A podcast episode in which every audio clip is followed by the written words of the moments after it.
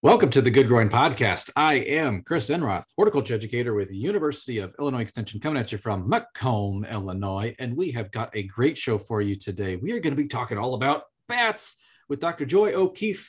And but before we get to uh, Joy, we have to introduce our co-host with us every single week. We are joined by local food small farms educator Katie Parker in Quincy. Hey, Katie.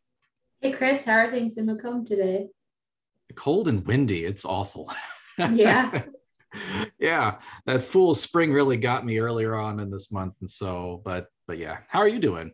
I'm doing pretty well. Have you planted any um, cool season crops outside? Oh my gosh. Katie you reminded me I left a flat of stuff outside last night. Uh oh, what'd you leave It's- out? So it's lettuces and chard. Maybe it'll be all right. uh, yeah. We'll see. I mean, it's meant for this type of weather, right? I will find out. I I I had drainage holes in the bottom of the flat, so I took it outside to water, and then I I left it out there. Hmm. Okay, we'll find out later today if they survived the last night's cold. So yeah, but I'm gonna be getting tomatoes started here next week, so I'm excited Yeah. about that. I Yeah. hope to get in the greenhouse this week and get some started. So it's an exciting time of year. Definitely, definitely. And someone who I know is getting some seeds going is horticulture educator Ken Johnson in Jacksonville. Hey Ken. Hello, Chris and Katie. I do. I started tomatoes and peppers last week, some zinnias, all that fun stuff.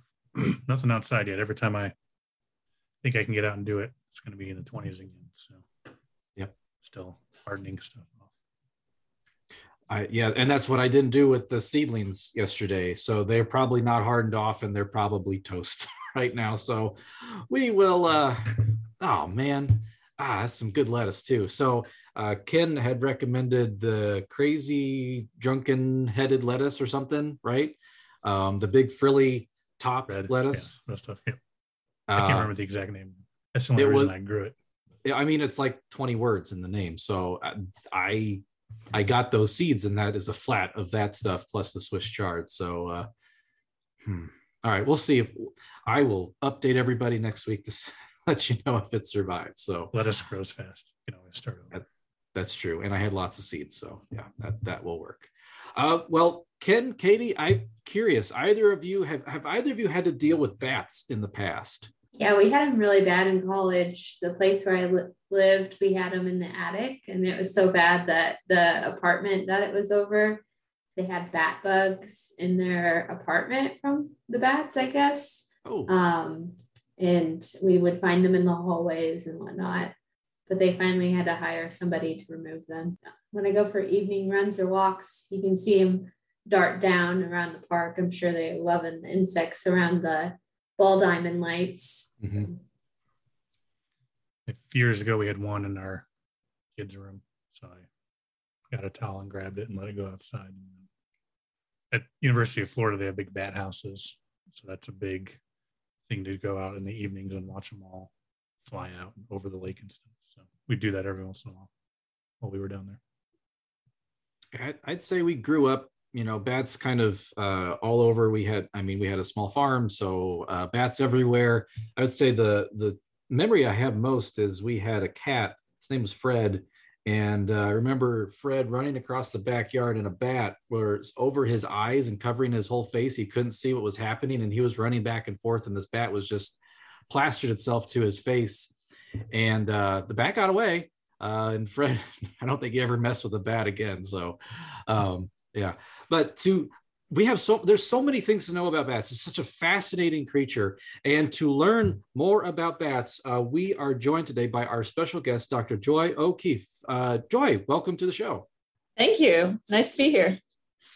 Well, we are happy to have you here. Now, I have to let you know, Joy. Uh, I don't think we've ever met, but I've heard so much about you. So your your reputation is definitely uh, uh, spreading around uh, Illinois, uh, just in, in your your knowledge, your skill with bats, wildlife in general. So um, we're so excited to have you on the show today.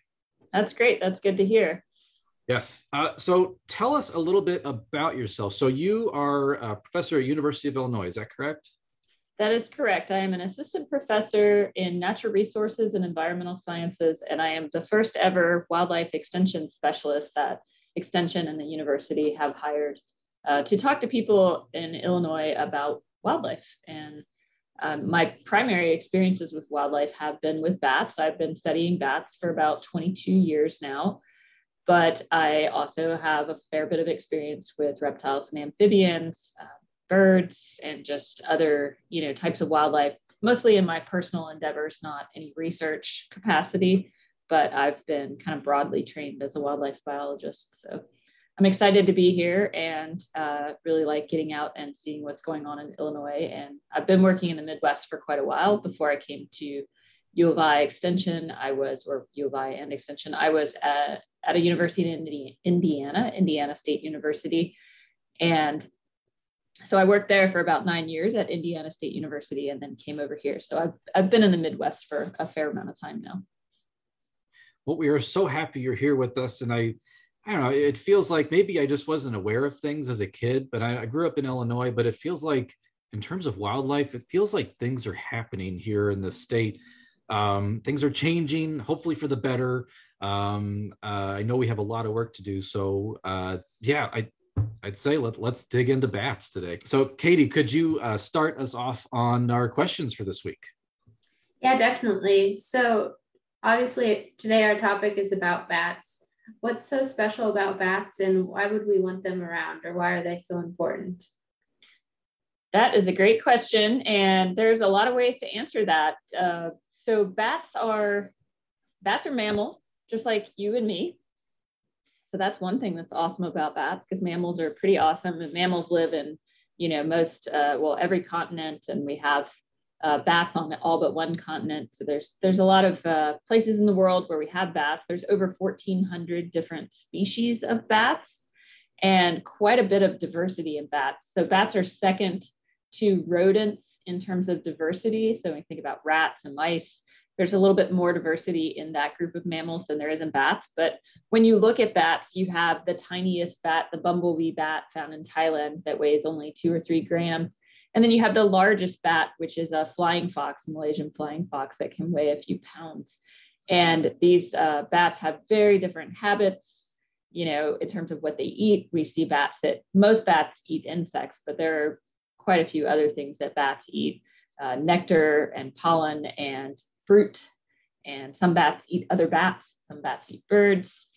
Uh, just three species of bats uh, eat blood or consume blood and so there's there's a wide variety of bats with really cool facial features and just their their sizes and shapes and colors are really neat and of course bats are the only flying mammal so they're the only mammal capable of true powered flight and that's awesome in of itself it means that they can go places that we can't so it's really fun to study them because i get to go to new places that i wouldn't have been before and in illinois in particular we want bats around because they do eat insects. A single bat can consume massive quantities of insects in a night. Some have estimated that they might consume their entire body mass in insects in a night. That probably doesn't happen all the time, but they do eat quite a lot of insects. You know, they consume more than we would consume if we were eating, you know, a pile of food in a night. And they have pretty fast metabolism, so they're moving uh, those nutrients through and processing them, and they actually uh, can be important for uh, putting nutrients back into the environment after they've consumed insects. But they eat some of our important pests like mosquitoes. Uh, we've found that a number of bats do eat mosquitoes. First, we assess that via uh, microscopic analysis of what they were eating, and we kind of had a hint, but mosquitoes don't really pass through the gut very well, so it wasn't really clear how much they ate mosquitoes. But now a number of molecular studies where we look at the DNA in their guano have shown that bats are eating mosquitoes and, and a variety of bat species are eating mosquitoes. They also eat crop pests like the corn earworm moth, which is an important uh, uh, herbivore eating corn. And then they also eat forest pests like small moths and beetles that are consuming some of our forest trees.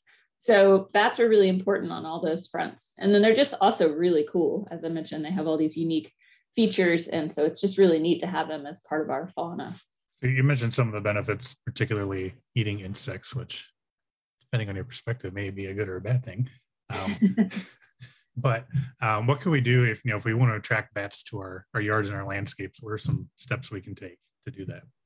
Yeah, so that's a great question too. If you want to attract bats to your yard, I would definitely advise that you do things to promote more insect diversity in your yards. And that could be uh, putting out plants, ideally native plants that are going to be the host to various insect species and that will have blooms or um, you know attractive features to insects throughout the year so that during the time when bats are active say uh, mid-march to uh, probably the end of october that bats will be able to forage around your yard.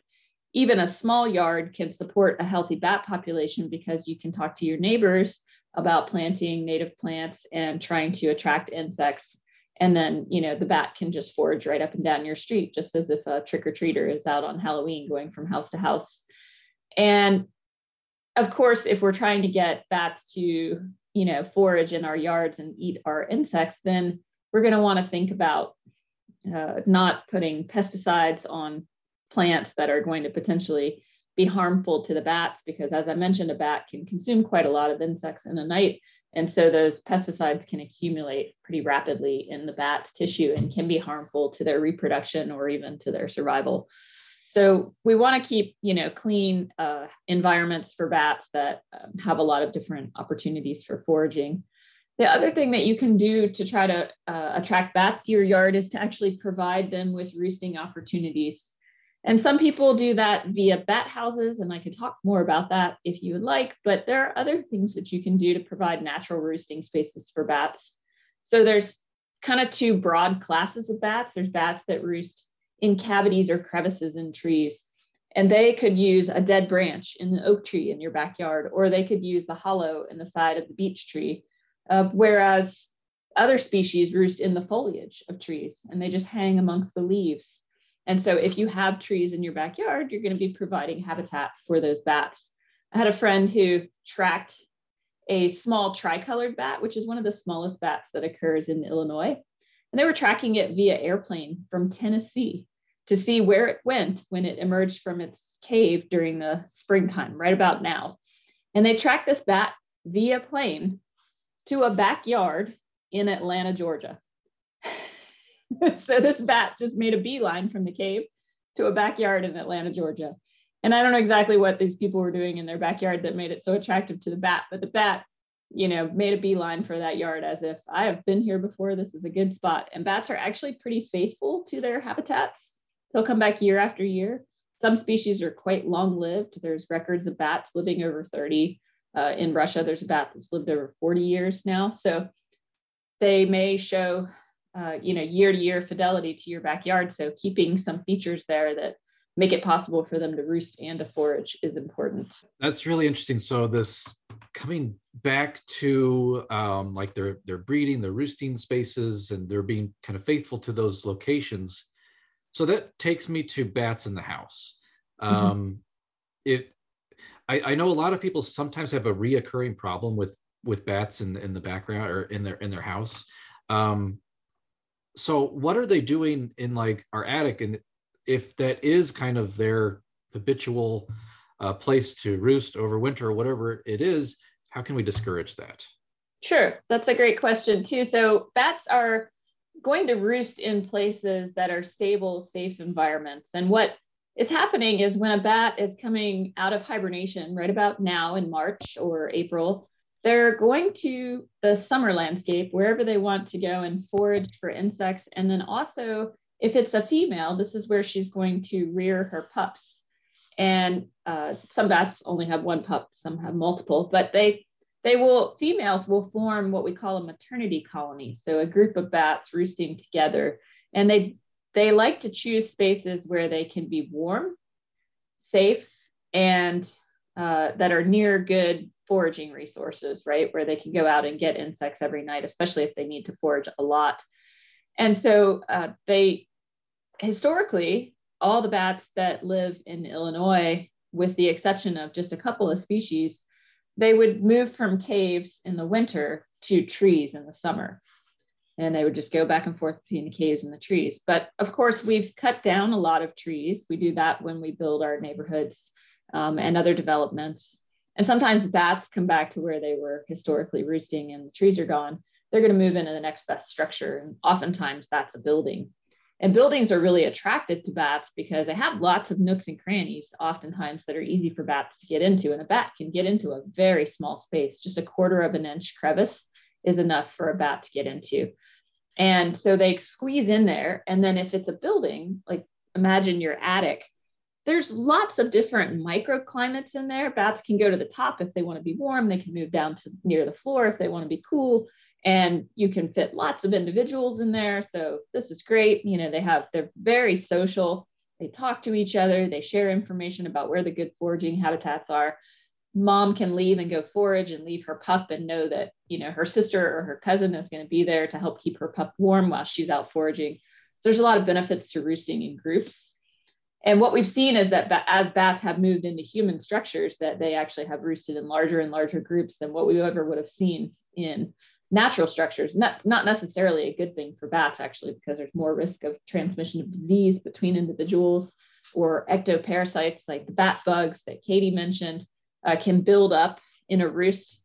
But with houses being so stable, offering so many opportunities, bats get attracted to them and then they, they swoop in there and they can use them all summer long and, and basically have all their needs met. So, how do you discourage bats from roosting in your house? Well, you have to first figure out how they're getting in and, and, and keep them from getting in. And that's not always easy to do, but a, a thing I would advise is to watch the house at dusk. Bats are going to emerge to go feed. It's a rare day that a bat does not go out to eat. They need to eat every day on average. Uh, there might be a bat that would stay in one night, but usually they're going to go out. And so if you watch, you can see the points where they're exiting.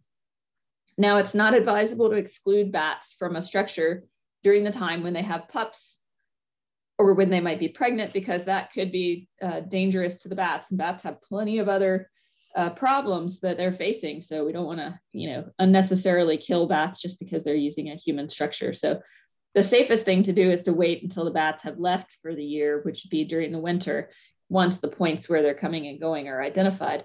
But you can also, uh, towards the end of the season, when the bats all are able to fly, the pups are able to fly, you can basically put up one way exits where the bats can get out, but they can't get back in.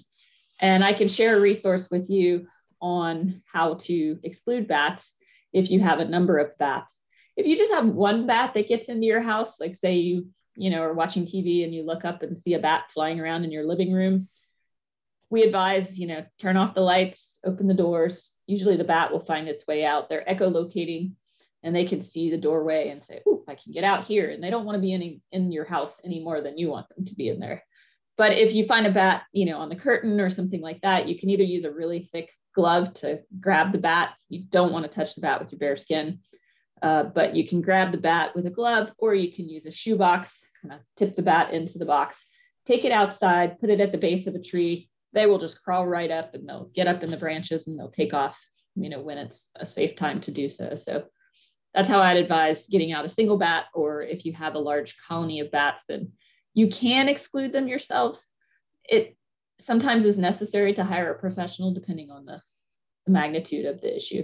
Yeah, I, I love, I like the idea of making sure consulting the professional just because they might understand the life cycle of the bat a little bit better and knowing what might be the most appropriate. So I, am curious, Joy, is um, is there a way or with your lab, is there like a contact if folks have questions about bats that they can uh, reach out to folks or is that uh, maybe contact their local extension office and we can get in touch with you?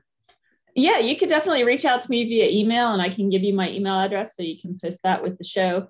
Mm-hmm. Uh, but folks can also reach out to Extension. I'm eager to hear questions from folks about wildlife of any sort around the state so I can know what kind of questions people have. And I've corresponded with people about geese and about snakes, but mostly about bats. Uh, so I would love to hear from people in any way that they choose rather have a snake in the house or a bat in the house? Uh, I would both. rather have a snake in the house, although that would probably mean that you had a mouse problem. But around Illinois, that's not uncommon. So snake is doing you a favor. Or in my parents' case, they don't have a mouse problem because they had a snake in the house. right, right, right. So, do we need to be alarmed if we have bats in our house or if we see them outside? Will they try to attack us or anything? So, if you see bats in your house, uh, you know, especially if you see them in your living space, you do want to be cautious about that. That's our vector for rabies. They're one of um, a suite of mammals. The other ones are, are generally carnivorous that can transmit rabies and that can be a reservoir for rabies. And while it's very uncommon for a human to get, you know, rabies from a bat, that has happened. And in fact, it happened last year here in Illinois. And so if you have a bat in the room with you, you need to assume that that bat could bite you, or if there's someone in the room who is not able to report adequately whether or not they've been bitten, then you may have to assume the CDC recommends that you assume that that person has been bitten by a bat uh, bats are very small, their teeth are very small. So it is possible that someone would not know that they had been bitten by a bat. That being said, like, like I said, the, the risk of getting rabies from a bat is very low. A very low percentage of the bats that actually get turned in. Less than 1% of the tested bats end up having uh, the rabies virus, but we do have to be careful. We don't want them in our living space. Even me, who loves bats, would not want you know to share the, the space with bats besides the fact that they poop a lot because they eat so much so you could have an accumulation of guano in your in your living space so uh, bats in the attic less of a concern but that accumulation of guano could be an issue i worked with a, a church over in terre haute indiana that had bats in the belfry and they said oh it's fine we don't mind at all but I saw this growing pile of guano in their attic. And I said, this is eventually going to cave in your ceiling of your sanctuary. You're going to have guano all over the pews. You know, you might want to deal with this. So, so that is a concern too. And, and there are probably ways you could deal with that. You need to be careful when working around guano because it can accumulate a fungus and cause a disease, histoplasmosis, especially for immunocompromised people who breathe it in just like you wouldn't want to sweep up rat droppings or mouse droppings um, without proper protection. The same thing is true with bats. But uh, in terms of seeing a bat outside, you know, I've seen bats uh, in planters, like in Chicago on the street. I've seen bats uh, in in uh, the cedar tree. We have a bat that roosted in the cedar tree in our yard on its migratory path. I've seen bats on the side of buildings many times uh, as they're migrating through Illinois or Indiana. And those bats, I'm not alarmed about, but a bat on the ground that's acting unusual, uh, you know, I would not encourage anyone to pick it up uh, because that bat could be ill and you wouldn't want to risk that you would get bitten by the bat. A trained professional, somebody who has the rabies vaccination, like myself, would be the best person to, to handle that bat and also to get it tested. So I discourage any, you know, kid or adult from picking up a bat um, if they're not tested. And it's going to be rare that you're going to see a bat outside, but you know, if you do, then it would be good to report it to the health department, or you could report it to your local extension office. So, Joy, did you get your rabies vaccine like because you're handling bats, or was mm-hmm. there a significant like an incident that prompted it?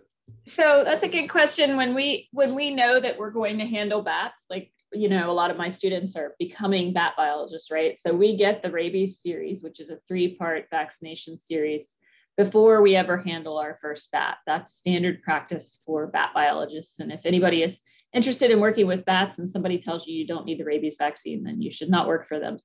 Uh, that would be very unsafe. Uh, but um, at any rate, we get the we get those three shots, um, and after about a month's worth of getting shots, you are protected but we get tested every year to see what our titer is for rabies. So basically, how many antibodies do we have circulating in our bloodstream? And if it's really low, then we will go and get a booster shot, which is just one more of the same shot. If one of us gets bitten by a bat, we go and get two booster shots. And that just kind of ramps up your immune system, says, hey, rabies is here. Let's take a look at it. And, you know, kind of re, be on a high alert. So then the immune system will be circulating looking for the rabies that may have come from a wild bat that bit you. If you get bitten by a bat with no pre exposure, then you're going to need four rabies shots and you're going to need four immunoglobulin shots. And immunoglobulin is like a general immunity booster. So you get a combination of those, and that should get your system in gear and help it to uh, handle the rabies that you may have a, may have contracted from a wild animal, a bat, or another animal. Uh, the person who died in Illinois last year refused to get the rabies shots after they they had reported that they were bitten by a bat. Bat was tested and found positive, and they said, "Well, you need to get the shots," and the person refused, and then they ended up dying of rabies. How soon after you get bit do you need to go get tested, or get at least to get um, your series of shots or start it? I, ideally, as soon as possible. For us, it's within 48 hours after we get bitten, but we already have some immunity. Mm-hmm. So, you know, just ideally as soon as possible. And sometimes the best practice is to test the bat first before starting the series, but uh, that's not always super fast. So, you know, it's going to depend. Unfortunately, there's a lot of misinformation out there and not, it doesn't get, it's not something healthcare providers see very often. People, you know, especially not in the US where we have rabies really under control. So They don't see people who have been potentially exposed to rabies very often. And so I think, you know, what I've experienced as a bat biologist is that if I have a technician who needs to go get some extra shots, that there's a lot of confusion or um, lack of knowledge about what is the best possible path to take. And I always refer people to the CDC webpage. it, it sort of reminds me that we had an entomologist and he would say uh, something like the, the the diagnosis of brown recluse bites in like Idaho, yet they've never found brown recluse in Idaho, but there's diagnosis for those bites all the time. So it's like uh, there is confusion about, you know, even uh, medically speaking, like is this is what is happening here? So right, sure, and it can be difficult to tell. Like I mentioned, a bat bite is very small. Mm-hmm. Uh, you know, it'd just be like a briar scratch on your finger, for example. So you wouldn't necessarily know that you had been bitten by a bat to report it and to handle it effectively maybe I need to get a rabies series because I come away from being outdoors with all kinds of nicks and cuts and scratches, or camping even. Oh my gosh, yeah, I'll wake up from camping like, where did that come from? So yeah, right, right. You survived this long, so uh, I guess so. Maybe yeah. you have immunity, natural immunity. Uh, so you mentioned this a little bit earlier um, with kind of habitat destruction, um, but how have humans affected bat populations kind of over time? So that the main way that humans have affected bat populations is uh, by contributing to habitat loss. So bats, as I mentioned, are pretty dependent on trees. Many species in the United States and around the world depend on trees. And where we have cut trees down, we have taken away habitat for bats. Now, when we cut trees and allow them to regrow, then that's not the same as you know cutting the trees and putting in pavement. That's those are two different things. But we have taken away a lot of the really large trees that bats, you know, almost all of the large trees that bats uh, would have evolved with. And we, we don't know what the impact has been to bats. Those big trees would have had lots of uh, nooks and crannies that bats could have roosted in, and the foliage uh, would have been tremendous for those foliage dwelling bats. And of course, trees support insects. So uh, there's been potential impacts to bats' foraging habitat through the loss of forests. Additionally, in Illinois, a large portion of the state was covered in prairie. And I'm sure you all have talked through the benefits of prairie to pollinators. And it actually hasn't been well studied how much bats use prairies, but I imagine it was quite a lot because I would think they're very productive ecosystems for bats in terms of insects. And probably with the array of plants that you could find in a prairie, there would always be food available for bats. So so that probably has been a pretty big change to bats. And we don't know how bat populations have responded to those changes. We're not actually very good at measuring bat populations yet. Our best method is to go into caves or mines where bats are hibernating and to count the bats on the ceiling. And then to do that consistently from year to year or every other year. And then to look at traje- trajectories for the population over time. But that only works for the bats that hibernate in caves and mines, and not all of them do that. So Still, we have evidence that a lot of bats have undergone declines, and that's probably due to these changes in habitat. Another way that humans are affecting bats is by introducing species that may be a threat to bats. So, for example, the emerald ash borer has been marching across uh, from the east to the Midwest and destroying trees that were historically very good roosting habitat for bats, the ash trees. And while that ash borer does create dead trees that provide a temporary roost for bats, it's basically decimating a species that was really important for bats in the uh, before the ash borer showed up. We also have seen that this fungus uh, somehow appeared in New York State back in the early 2000s. We first detected it the winter of 2006, 2007. We now think that this fungus may have existed in caves in Europe and Asia, and that it was brought to the United States by people. And this fungus grows in this cold environment. It likes the cold, moist environment of these sites where bats hibernate. And our bats were totally naive to this fungus. They didn't know it. And as they were overwintering, the fungus started to grow on them and cause them to wake up repeatedly during the winter. And the fungus causes a syndrome we call white nose syndrome, where the bats have the fungus growing on their nose, on their wing membranes, and it is a bit necrotic on their tissue. So it eats through their tissue. And then the bat's immune system ramps up and tries to fight it off, and that causes additional stress to the bats. The bats wake up repeatedly through the winter, burn through their fat reserves, and bats uh, may starve during the winter or um, just experience so much damage to their wings that flight and, and energy balance and water balance is not possible because their wings are so disturbed. Um, bats can recover from white nose syndrome if they make it through the winter, but they do show tremendous fidelity to those sites. They'll go back the next year and they'll be exposed to that fungus again. That fungus has spread across much of the United States and Canada and has killed millions of bats uh, while they're hibernating. So we've seen a massive decline. Uh, one species, the northern long-eared bat, was listed as federally threatened back in 2015 because of the declines that it has experienced. And now, uh, just the other day, last week actually, the US Fish and Wildlife Service announced that they're probably going to list that species as federally endangered because across its range, we've seen numerous instances of it experiencing a 97 to 100% decimation of its populations. It used to be the most common bat that I captured working in the eastern US, and now we don't see it, if, if ever, you know, like we might see one or two in a summer um, or none. So we have affected bats by changing their habitats, by bringing in invasive species, and by making changes to their habitats that are barriers. So another uh, example is where we have put up um, obstructions in the landscape. So wind energy is one of those things that has been a, a problem for bats. Some of the bats that live in Illinois don't hibernate in caves and mines, but instead migrate long distances to the south we don't actually know where they go, uh, but we know that they move through in great numbers um, and they're moving in the spring and in the fall. And during those periods, those migratory bats are running into wind turbines and dying in rather large numbers. And because we don't, they don't aggregate in the winter, we don't actually know what their population sizes are. But there has been an estimate that the hoary bat, which is our largest bat in Illinois, and one of those long distance migrants, that that bat could go extinct by 2050 due to the uh, impacts of wind turbines across North America. And wind turbines are a problem for bats around the world, so not just here in North America.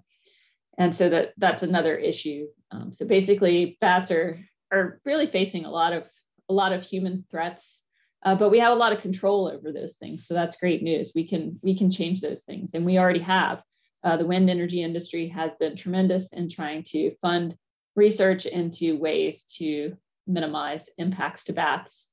Uh, so that's great. And, and people think a lot more favorably about bats than they used to, especially here in North America, even despite uh, the coronavirus, which has been linked to bats. Uh, we see that people generally think a lot more favorably about bats. They realize that bats have an important role in our ecosystem health and so that's great because that means that people will you know get behind measures that can support healthy bat populations. And we see that time and time again. How many bat species do we have in illinois? So 13 to 14 depends. There's uh, one species the free-tailed bat that occasionally pops into illinois. Uh, it's not established here yet but otherwise um, the other species are distributed mostly in southern Illinois. We get all the bat species that occur in Illinois are in southern Illinois, where we have a lot of forests and we have the caves. And then we get a few that also occur, uh, the same species that will occur in northern Illinois. So where the diversity of habitats is greatest is where we see the greatest diversity of bats. How many of them stick around or first migrate? So the migratory bats would be the hoary bat, silver-haired bat, and the um, eastern red bat. Those are our long distance migrants, but all the bats move some distance between their summer and their winter habitat. Perhaps our most sedentary bats include like the uh, big brown bat, which is our most common bat in Illinois. It may move from your attic in the summer to the church attic in the winter. you know, just uh, just across the street or you know whatever. We don't know uh, where a lot of big browns spend the winter. We see them sometimes in caves and mines, but more often than not, we don't see them. And so uh, we know that they're probably using human structures, and there has been some work in in Indiana to show that. A couple of other species are probably fairly sedentary. Uh, the well, three. The gray bat, which is a federally endangered species that uh, uses caves only and sometimes hibernates in the very same cave where it spends the summer uh, raising its pups or pup. And then the, um, the southeastern myotis, which is very closely related to the gray bat, is another species that either moves between caves and caves. So to use the same cave, I've been in a couple caves in southern Illinois that serve as both the summer and the winter site, uh, or they move between trees and caves. And then the Rafinesque big-eared bat is another species that also would just move very short distances between those structures. And those three species are all only in southern Illinois. They don't they don't seem to move up into northern Illinois really. But all the rest of the species are kind of moderate distance migrants, like the Indiana bat might migrate from a mine up in um, LaSalle down to um, right around here, around Champaign County, and then go back to that mine. Or they might migrate from a mine and or a cave in southern Illinois up to you know east of St. Louis and then move back down to that hibernation site. Curious, Joy, how has um, COVID 19 played a role in some of your research? Because I've worked with a few conservation groups, and for like certain grants and things, they have to monitor bat populations, and they haven't been able to do any netting recently. Mm-hmm. Um, has that impacted your research in these last couple of years? So in 2020, every bat biologist in the country was put on hold for a little while at least. And then various states changed their measures and allowed bat handling, um, sometimes only when absolutely necessary, and other times not at all. And so for our projects, we basically curtailed netting of bats in 2020. And but that didn't turn us off entirely because there's still other things we can do. We can do acoustic surveys for bats. Bats are always out echolocating, and that's great because we can eavesdrop on them, so to speak, by putting out uh, bat detectors and listening for their calls and recording them. And it's not as good as getting a bat in the hand when you're trying to identify the species, but it's it's pretty close and it'll give you a lot of information. So acoustics is a really powerful way to study bats. So we were still able to do that in uh, 2020. And then we also went back to some of the trees that we had tracked bats to earlier in 2019 to see if bats were still using those structures. And that was really informative for us as well. And so we still were able to carry on to some degree. Uh, but then in 2021, we resumed our normal activities. What we do differently is that now we wear a mask when we are handling bats. And there was concern that we would actually transfer the coronavirus to our native bat populations because uh, it didn't originate here in North America. And we think that our bats might be naive to it. Coronavirus has been detected in a lot of different wildlife, including white-tailed deer, and so we suspect that it's you know it's out there and bats mm-hmm. could be exposed to it. There's a lot of folks looking into bat health now um, as an outcome of the covid-19 pandemic. And so i expect that we'll learn a lot more about the viruses that are present in our bat populations and how you know risky those might be to us in in north america uh, but also how risky they might be to the bats themselves. And another question too about tree species. Now, uh, a long time ago, it seems like when I did a different job, um, and we were doing habitat analysis for Indiana brown bat for a development project. Um, we were specifically looking for silver maples. Are there particular species of trees that you look for when maybe uh, trying to identify like the ideal roosting spot for a, a bat when it comes to trees? Sure. So so Indiana bats do roost in dead trees. And if you look in a particular region, you may see some preferences. For example, here in the Midwest, cottonwoods are a, a great species for Indiana bats. They tend to be very large, they grow very quickly, they occur in streamside areas, and so they're near good foraging habitat.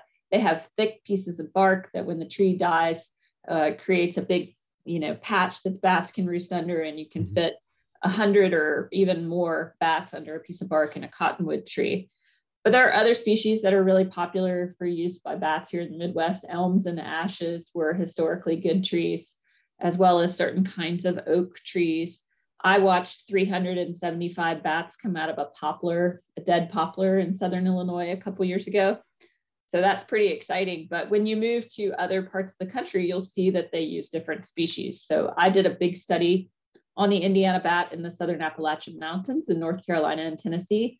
And there they used almost exclusively yellow pine trees. So pitch pine, Virginia pine, uh, shortleaf pine, and, and table mountain pine.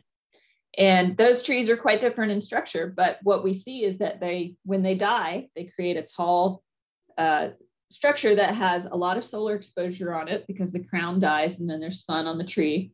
They get fairly tall and they have nice platy patches of bark that the bats can roost underneath. And so with repeated studies on Indiana bats across, you know, the eastern United States, what we found is that they're not keying in on the tree species so much as on the tree structure. And that tree structure can be repeated across different species of trees.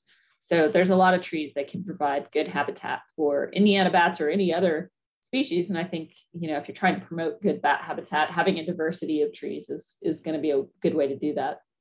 So the next couple questions, Joy, I, um, this is a bit different. I asked my children what they wanted to know about bats. Um, and I'll be honest, they watched this cartoon called Bluey. It's like a, it's from Australia. So that was mostly about fruit bats, but I was like, try to think about Illinois. Um, so so they kind of reframed their questions a little bit. But so I'm going to ask you this first one from my 10 year old, and um, he was just wondering why are is, is there a reason that has been determined why bats come out at nighttime? Mm-hmm. So as I mentioned, you know, there's 13 or 14 species of bats we will uh, see in Illinois, but there are hundreds of species of birds in Illinois, right? And mm-hmm. birds really dominate the sky. I mean, all day long, if you walk around the neighborhood, you're going to see crows and robins and cardinals and, you know, the occasional red-tailed hawk uh, flying around.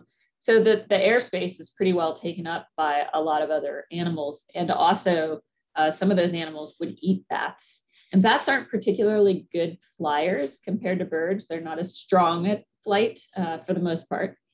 And so they tend to be a little bit more awkward. And and so they're easy prey for birds. Even a bird that wouldn't normally eat other animals, like say a blue jay, would eat a bat, no problem.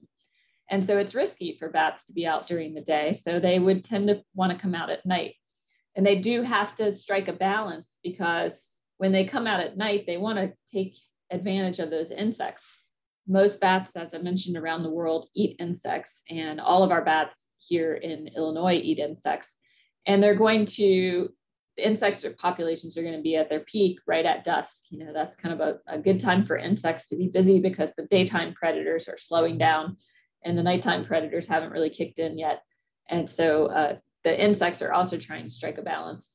So bats have to play uh, a game of, you know, do I want to come out and eat more insects, but possibly get eaten, or do I want to wait a little while and come out after dusk? So uh, we actually had a study we did in Indiana where we looked at when bats emerged relative to sunset.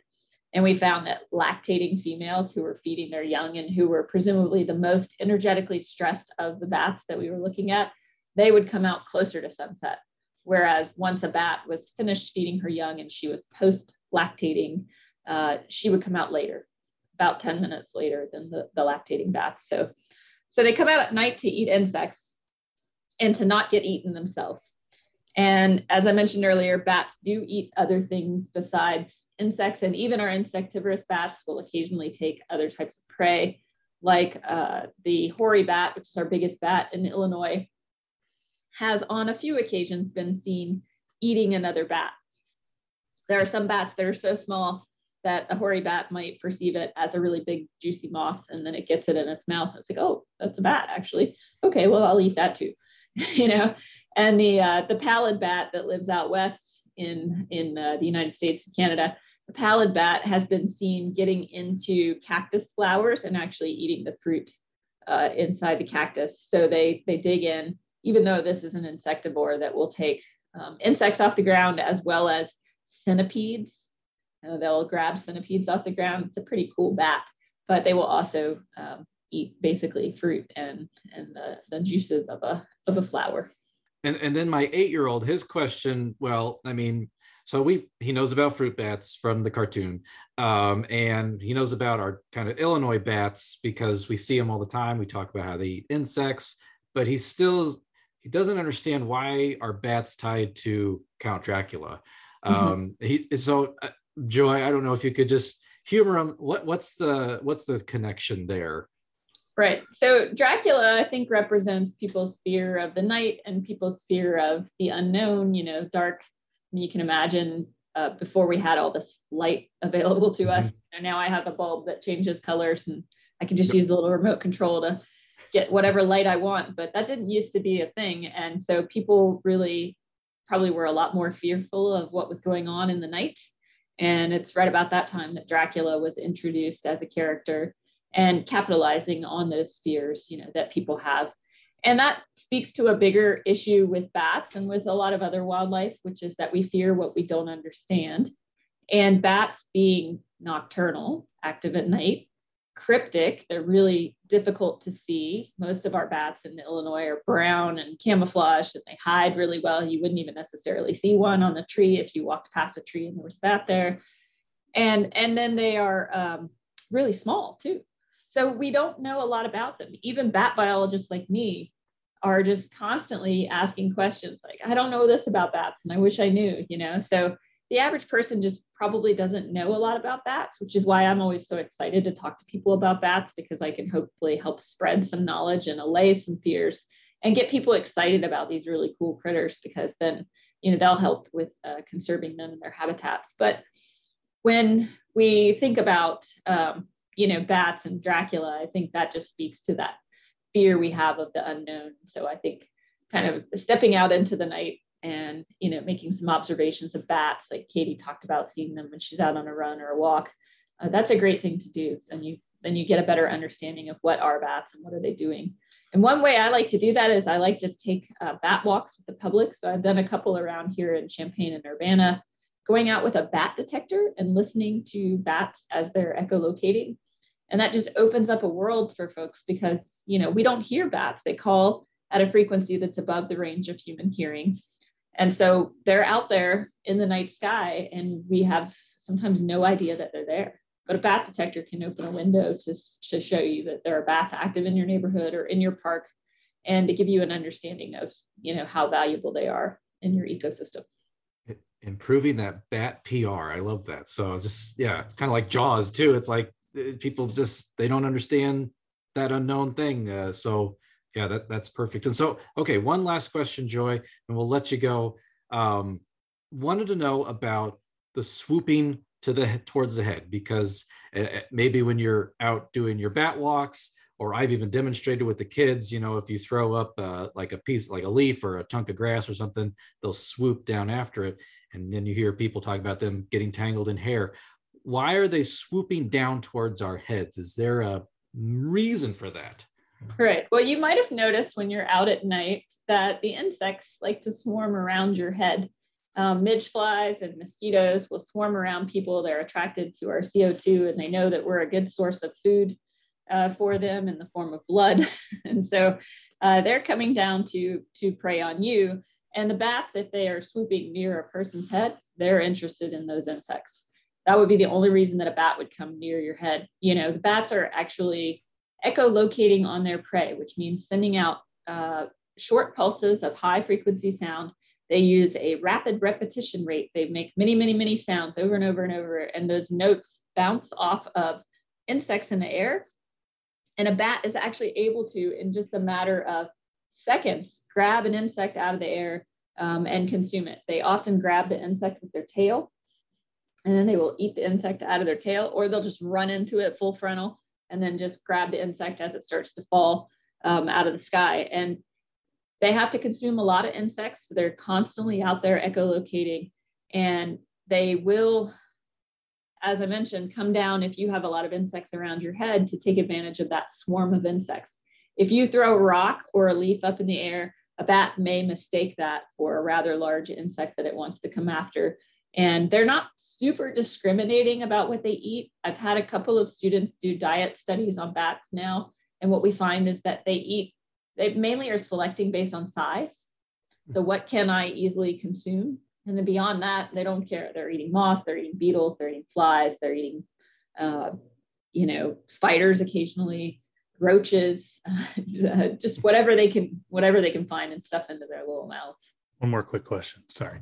So when they're echolocating, can they like tell a difference between theirs and others? Like, do they have unique sounds, kind of like human voice, where we all sound a little bit different? We we haven't picked up on individual calls when we're looking at echolocating bats, but we do know that socially they can discern each other. And bats have a lot of social calls that they make, especially in the roost.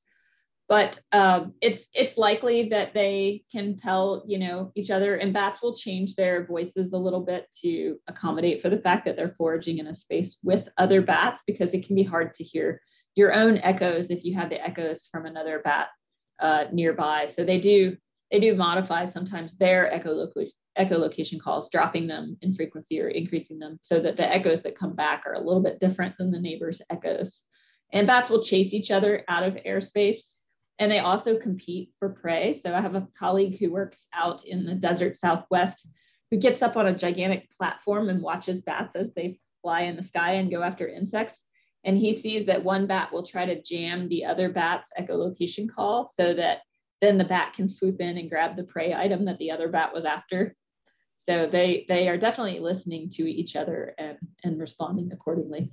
Fascinating. That I mean, it is so interesting. There, I, there's so much more to it. Uh, also, I mean, it's kind of like I don't know. I, I was listening to a podcast all about how dolphins communicate too, and it's just like I feel like we're we're scratching the surface here on how how wildlife talk to each other. So right, right, right. Yeah, exactly. Well, uh, this was a lot of great information. So, uh, Dr. Joy O'Keefe, assistant professor and wildlife extension specialist, thank you so much for being on the show today. Sure, no problem. Thanks for having me. I'd be happy to come anytime. And I love talking about bats. So I'll give you my email address if folks want to reach out with questions we will put that email address in our show notes and be careful what you wish for because we had a Dr. Ward on here about snakes and the questions started coming in. so yeah, uh, yep, that might happen. Yeah. So the Good Growing podcast is produced by Wendy Ferguson, and this this week it's edited by me, Chris Enroth. A special thanks to our co-host with us every single week, Katie Parker, Ken Johnson. Thanks, guys. Yeah, thank you for joining us, Joy, and uh, for sharing all that great information. And Chris and Ken, it's always good to see you guys. Yes, thank you, Joy. It was very interesting. And Chris and Katie, thank you as always. Chris, go check on those plants. And mm-hmm. let's do this again next week. Oh, we shall do this again next week. We're going to be talking with Dr. Kacie Athey with a series about insects, the good, the bad, and the ugly, or as Ken would say, the lovely. Uh, so, listeners, thank you for doing what you do best, and that is listening. Or if you're watching us on YouTube, watching. And as always, keep on growing.